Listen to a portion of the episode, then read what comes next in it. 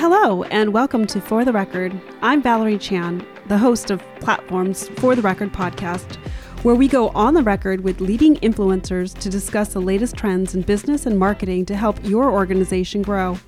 Today, we're here with a good friend of mine, Marla Mattenson, creator of the Ethical Sales Process, to discuss how to awaken your sales team and elevate your sales process. Marla, welcome to our podcast. Thank you so much. I'm happy to be here. I am so excited to have you because you've been a good friend as well as a mentor in helping me with understanding sales and actually growing in intimacy as it relates to the business realm and interpersonal relationships. So tell me a little bit about yourself as you have an interesting educational background that led you to creating this ethical sales process. How did your background shape your career path as a business coach and to create this this process? Well, thanks for asking, Val. I am so happy to be here to chat with you about this because my background, the shortcut is I really take a logical approach to emotional material in both business and relationship. And I help people see the overlap in both. So I have a, a long history of an educational background. I was a body worker a massage therapist. I went through 3,000 hours to learn about the body and, uh, and the healing process. I was a doula and I went through many hours of training for that as well, helping women through labor, delivery, and postpartum of their babies. I'm a self taught jewelry maker. I was a high school math teacher, math department chair, Common Core coordinator. So I, I have a very rich and varied background. And I have three degrees in mathematics with an emphasis in neuroscience. And then I became a relationship expert. So uh, it's kind of a fun journey, my educational background. And um, that background has really helped me systematize how to help people feel heard, seen, and safe to really nurture their real true desires free from judgment. And that works in both the business realm and in the relationship realm.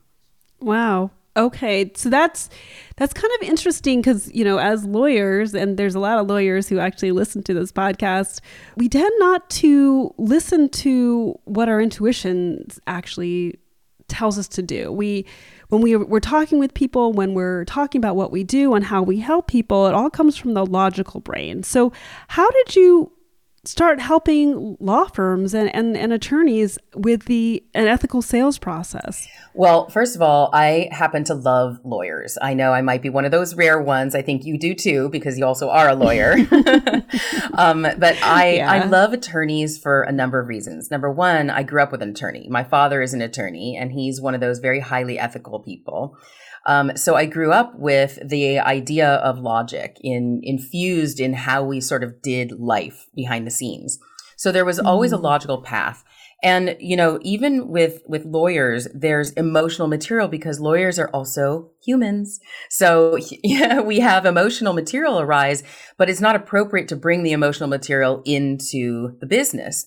However, mm-hmm. if we have systems and structures to give the emotions a place to rest, to give the emotions a place to express, then they don't get backed up on us and we don't we don't have to, you know, move into burnout and other things like that when emotions sort of get backed up. So working with law firms is a particular focus for me because I love working with logical, brilliant humans who also care deeply for their clients and they care a lot about what they're doing and why they're doing it. They always have a purpose and a strong mission, the lawyers that I work with.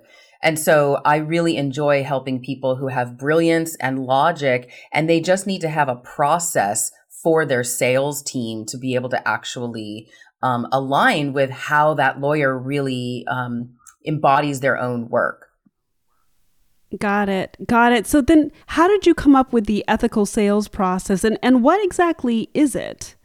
Okay, now we're going to get into the nitty gritty. So I'll, I'll, share a personal story because I think it's it's really helpful to understand how I came up with this process. I've been teaching sales for many years behind the scenes to private clients, and uh, one day, a, a few years ago, a number of years ago, my love life and business partner Julian in a very loving way, said to me, You're a bully, that I'm a bully in our relationship. And what he meant by that was that I was demanding and I was expecting to hear a yes whenever I asked for one of my needs to be met. And he was right. Mm. And it was, I, am sure you can imagine, it was really challenging to hear mm. that because nobody wants to think of themselves as a bully in their relationship. But what happened for me was really beautiful because when I really fully received that, I started digging around internally and saying, well, if I'm a bully in my relationship and I don't want to be, where else am I a bully? And I realized that I was a, sell- a sales bully. And what does that mean? That means that, and this is what traditional sales teaches. Traditional sales teaches essentially you to be a bully in the sales conversation, that you're driving to a yes, that the only thing that matters is getting that potential client to a yes. And so what, even if it comes from a good place, like, you know, you can help this person, it doesn't matter. It's still bullying because you're not giving the other person real true choice. And so what I did with all of this was I went into a very deep process and I came through with this very clear understanding that the sales process needs to have structure, but not a script. It needs to have sort of what we developed was a six step Lego like process where you don't have to start with step one. You can start with step four or six. Um, and that that Lego style process just removes the anxiety around talking about objections, asking for consent, and really um, having the confidence to actually ask for the sale. And so ESP, which is the ethical sales process, was born so that you're not just relying on being a good person or an ethical person or an intuitive person in your sales process, that you actually have a repeatable, systematized process that isn't script based. And so it translates into feeling safe in the sales conversation and safety, emotional safety for both the salesperson and the potential client is of the highest value in our process. I am kind of curious about this because as as lawyers, um, I do know that it's hard asking for things. Not not when it comes to business, because or, or actually helping our clients because we know what we're doing. We're you know we're very strong in that, but actually asking for you know, asking for, hey, do you need help? Like, how can I help you? Um, and, and that sort of thing. So I'm kind of curious if you could share some, maybe some case studies um, of some of the law firms that you've helped, like before and after. That would be really interesting. I, I know for our listeners to hear. Sure. Yeah, absolutely. So I tend to work with uh, law firms that are in the service based industries. So where the fulfillment is human to human interaction. It's not just a, a, process that they follow and you don't have a lot of interaction with the client. It's, I work with law firms like immigration law, family law, um, financial law, uh, where you're really dealing with humans um, in the fulfillment. And so one of the things that I help the law firms do in particular is move from transactional type sales where you're really only focused on what you can do to help this person and move into relational sales where people can uh, feel like they're being cared for from the very beginning of the conversation. And part of that is having an amazing onboarding process, uh, having a, a, customer journey that the client uh, signs up for an appointment and they know immediately that they're cared for in this company and that they're going to be cared for. So one of the things that I have done with one law firm in particular that I'm thinking about is I help their sales team not only grow in confidence, um, but I help them grow in an interconnected way. And so what I did was I took them through a process of really being clear, of course, on the company mission and values. And one of the company mission of this particular company was to bring peace to immigrant families. Okay. That was their mission. And so in one of the sessions that we did, um, I asked every person on their team, not just the sales team, I worked with the entire company. It was about um, 50 people on the team. I asked every single person, why do you align with this mission? What is your personal mm. reason for being in this company with this particular mission? Why do you care? And what happened was we did it on Zoom and everybody typed in the chat window their particular reason for why they care about bringing peace to immigrant families. And so what that did was every individual salesperson had their own particular reason for why they cared. But now it expanded to all these other people on the team and their reason for being there. So that brought a different level of confidence to the salespeople to be able to understand, oh, if I'm talking to a potential client and my personal story doesn't resonate with them, I can talk about John's story or Sally's story or somebody else in the company and say, well, look, there's every single person has a reason for being here. And it's not just to, you know, make a paycheck. It's because we really genuinely care. And so I help bring out the natural caring that's happening in everyone's company anyway. Everybody's there for a reason. But when you excavate why people are really working for your company, it helps build loyalty behind the scenes. It helps build cohesion behind the scenes. And when you have those two things, you have a higher chance of innovation coming from your team and not only from the visionary or from the business owner, because everybody starts to feel more interconnected. And so the ethical sales process brings out the brilliance in your team and in ways that you don't even realize that there's brilliance lying under the surface that is just waiting to come out. And so, um, and that also helps the owner get out of any sales position because the salespeople really take the full um, responsibility of yes, we've got this, and we're doing this, and we're doing it for a reason. Wow, that's that's brilliant. It it is kind of interesting um, what it means in terms of not just the interconnectedness of the employees and the, the internal team, but also what it means to client relationships. Exactly. The the you increase your retention with your team and it translates into people feeling that family vibe when they come in. They feel cared for, they feel respected and they they when you have a systematized process that everybody follows and it's not a script then what happens is people feel like there's consistency no matter who you're speaking with on the front end it's going to translate into it's still the same kind of feel when once they get into your system Wow, that's interesting. So, in terms of the the sales process, then uh, for this immigration law firm. I, I'm curious, like, what actually happens once you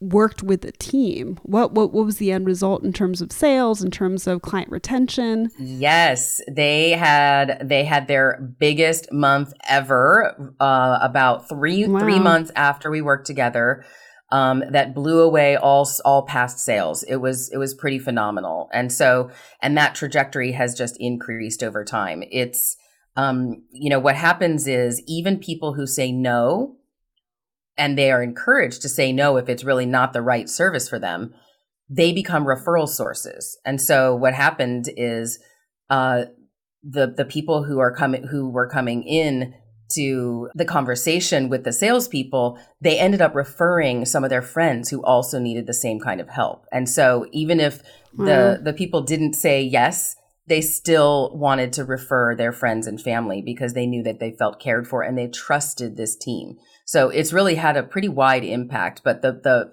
the most fun for the business owner, of course, is that you know the sales went up and um, and revenue increased.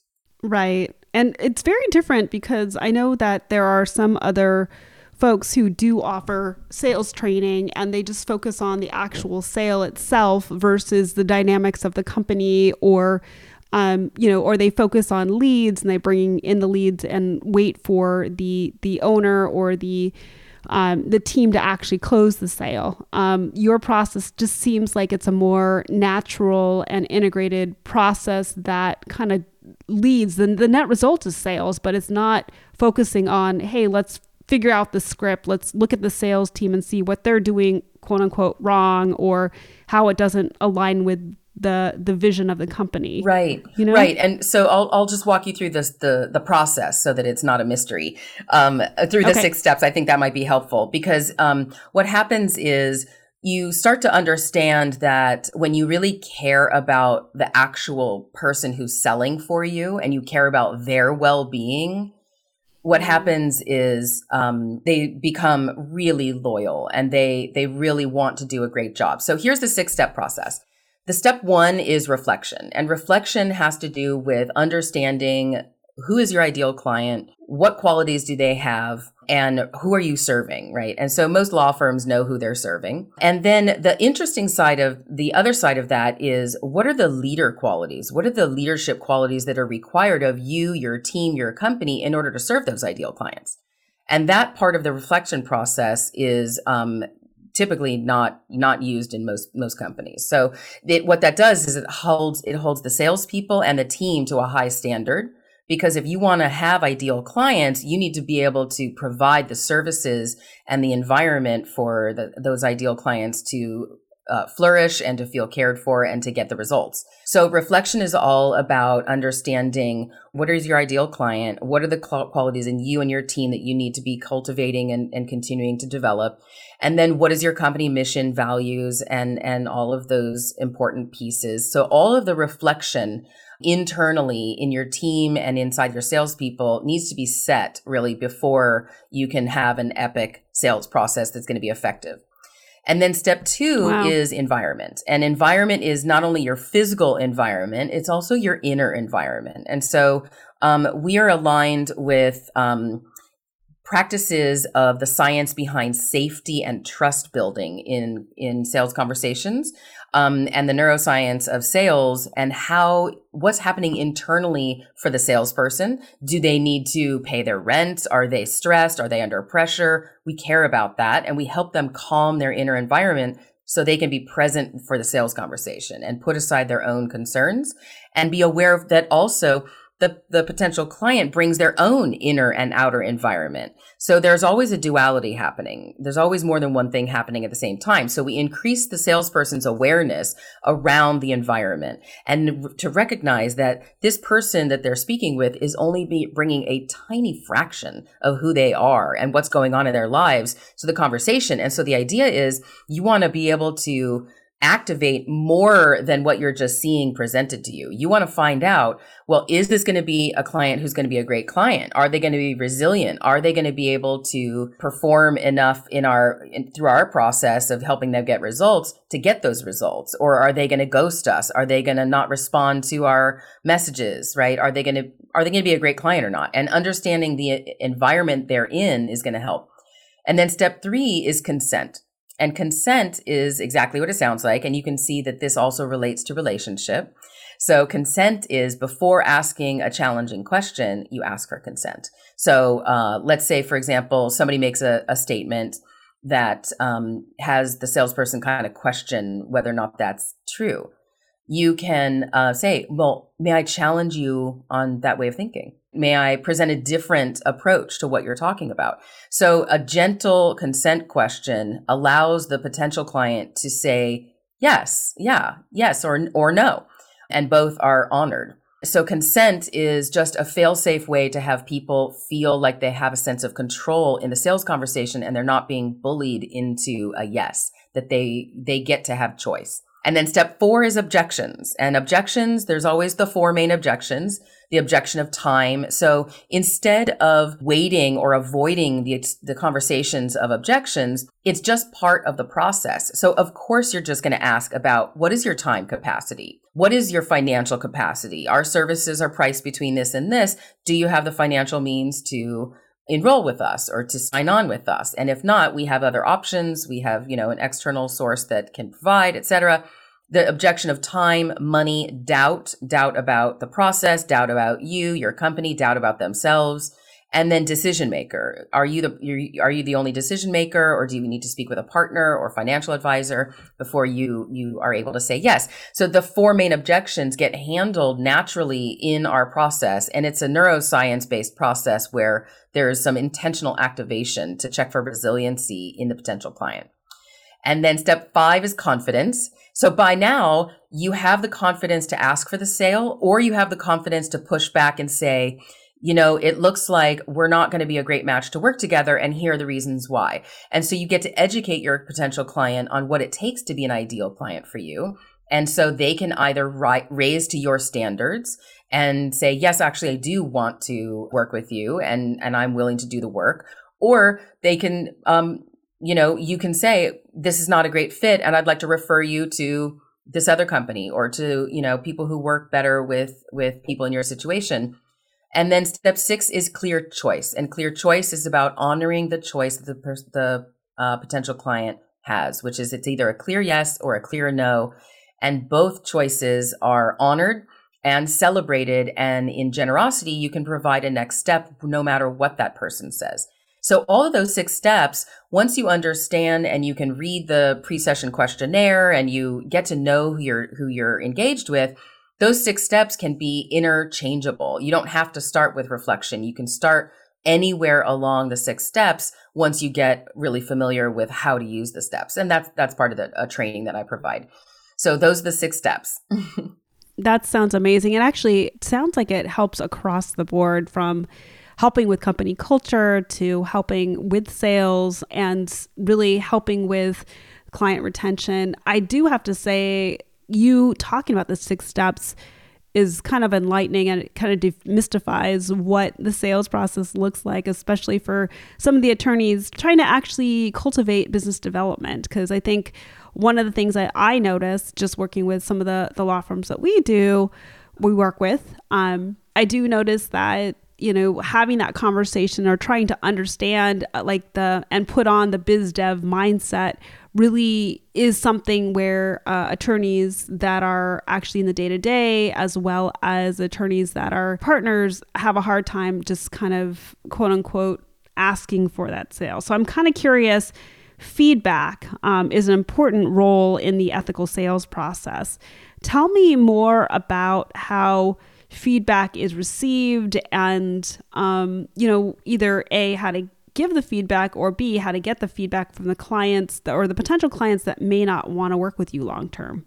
Beautiful question. And I'm really glad that you brought in um, company culture because you're starting to see, uh, and I hope the audience is starting to to understand that the ethical sales process is not just for sales. Sales is not separate. Sales is not something that is separate from the business. Sales are the first entry point into your business. It's the it's the the gateway into being able to serve your people. And so the first thing to know is we have redefined what sales even means.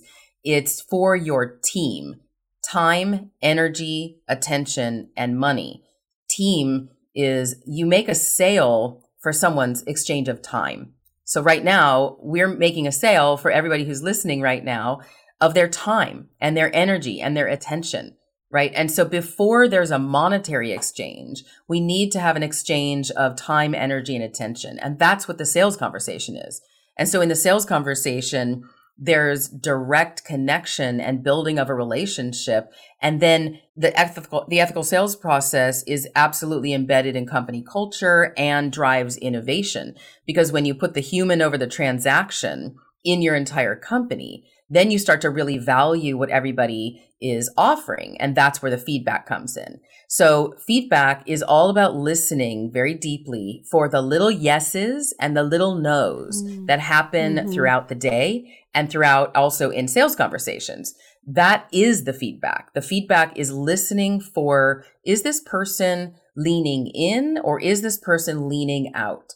And that's true in the sales conversation and in your company, right? Is this person leaning in like, oh, great, yes, I'm all in, let's do this? Or are they leaning out and they're kind of, you know, not really doing the work that's been assigned to them, or they kind of are not bringing their full self? And so asking for consent is that sort of first step of feedback, which is, are you available for a conversation around feedback?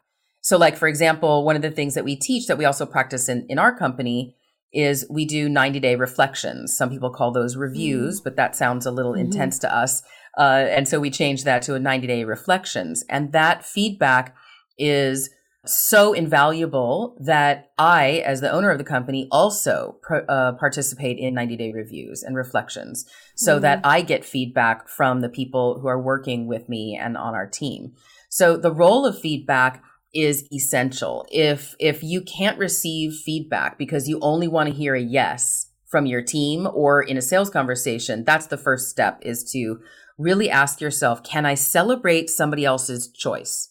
Can I celebrate and honor what somebody else wants? And this brings me back to the story of me being a bully in my relationship, uh, which I've worked on that quite a bit. Um, you can ask Julian. the idea is that I'm willing to hear his true self response, not just what I want to hear. And that's true in the sales conversation as well. So when somebody says, well, I'm not sure. I'm going to have to check and see if I have the time for this or if we have the money for this. That's a little no. And so the little no's, you go, okay, great. I absolutely wanted you to check to see if you have the time capacity for this and, and the financial capacity, you know, and what are your next steps instead of saying, instead of trying to convince them into that they can do this. It's a very different approach than traditional sales. Traditional sales are transactional and really only care about the transaction leading to a yes. And the ethical sales process has one goal, and that one goal by the end of the conversation is clarity a clear yes or mm. a clear no. Yeah, it sounds like you have a lot of integrity as part of the sales process. Yes, that is we we don't talk about integrity so much, we embed it in everything we do. And so that's exactly right. We absolutely have the high level of integrity and calling people to feel like they can be themselves in the sales conversation mm. also, not just some robotic version of like I have to do this in this certain way. It's you actually get to relax and develop all different five sales personality types that we we teach you know to be able to address the different needs of each client and each client has varying aspects of their life that you know when you find out more about this person you're literally developing a relationship and even they might sign on with you and you can make a recommendation for them to do something else like oh from our conversation you might be interested in this book or this podcast you know mm-hmm. so you mm-hmm. get to practice generosity when you have a high integrity process right and it's all about relationships in our business for sure so uh, i know we're running out of time um, i am kind of curious what top three strategies would you recommend for law firms to use to enhance and elevate their sales process Great. So many things. I will limit it to three. So the top three, um, if you really want to enhance and elevate your sales process, number one, you want to have a very clear company mission and values, set of values, three to five values maximum. And then ask whoever is selling for you, whether it's you or anybody else on your team, ask them why they align with your company mission and values. Why do you personally care about this? Because if they don't or they can't find something, then every sales conversation is going to feel transactional. And so that's mm. number one is get really clear on what your company mission and values are and then ask your people why they care about them. And then the second thing is have an intentional reflection process where you as a team watch your sales conversations. Okay. And that might be, if that's too vulnerable for people, then you can do it one on one and have your salespeople start reflecting on their own conversations and then um, share that those details with their direct report. And if everybody starts reflecting on their own sales process and how they're how they're um, in the sales conversation, then they're going to start improving. And if they can have that vulnerable experience of doing it as a team in sales, that is going to drive innovation in the sales process and also more fun. And then the third, well, it also, oh yeah, go ahead. It also sounds like you um you ha- drive more innovation in the company yes. as well. So yes. sorry to interrupt. No, I love it. Yeah. Yes, exactly right. Yeah. Um, and then the third um strategy is to have an ongoing sales training for your people so that they can mm-hmm. continue to evolve both both personally and professionally. And if you don't have ongoing sales training for your salespeople, also if you're the only salesperson and you don't have ongoing sales training, you definitely come and work with me. It's very affordable. Um, I've priced it in such a way that it's easy for people to say yes. Um, and you'll learn how not only to become a better salesperson, you'll become a better human in the process. You literally become mm. a better parent, a better partner, a better colleague, a better friend while you are learning this ethical sales process. And I think that's one of the most stunning things about it is, you know, most sales trainings, you just become a better salesperson and maybe you earn more money, but behind the scenes, you're not necessarily becoming a better person. So yeah, that, those are my top three strategies. Amazing. So, last question um, Where can our listeners go for more information about the ethical sales process and, and what resources would you recommend? Uh, they can follow me on LinkedIn, uh, Marla Mattenson on LinkedIn or on Instagram. I've got some really great short videos that you can check out. And um, we have some free resources. We have a client whisperer quiz to find out what client types that you are attracting and what that says about you so that you can learn a little bit more about yourself um, and, and what's happening behind the scenes. And uh, yeah, we have some really low priced um, sales trainings that you can enroll in and start that process and start learning. It's really, it's fun when you love how you're selling. Amazing. Well, thank you, Marla, for your time today. You've provided some great, insightful information, and I hope our listeners found it valuable to implement in their law firms. Thank you so much. Thank you.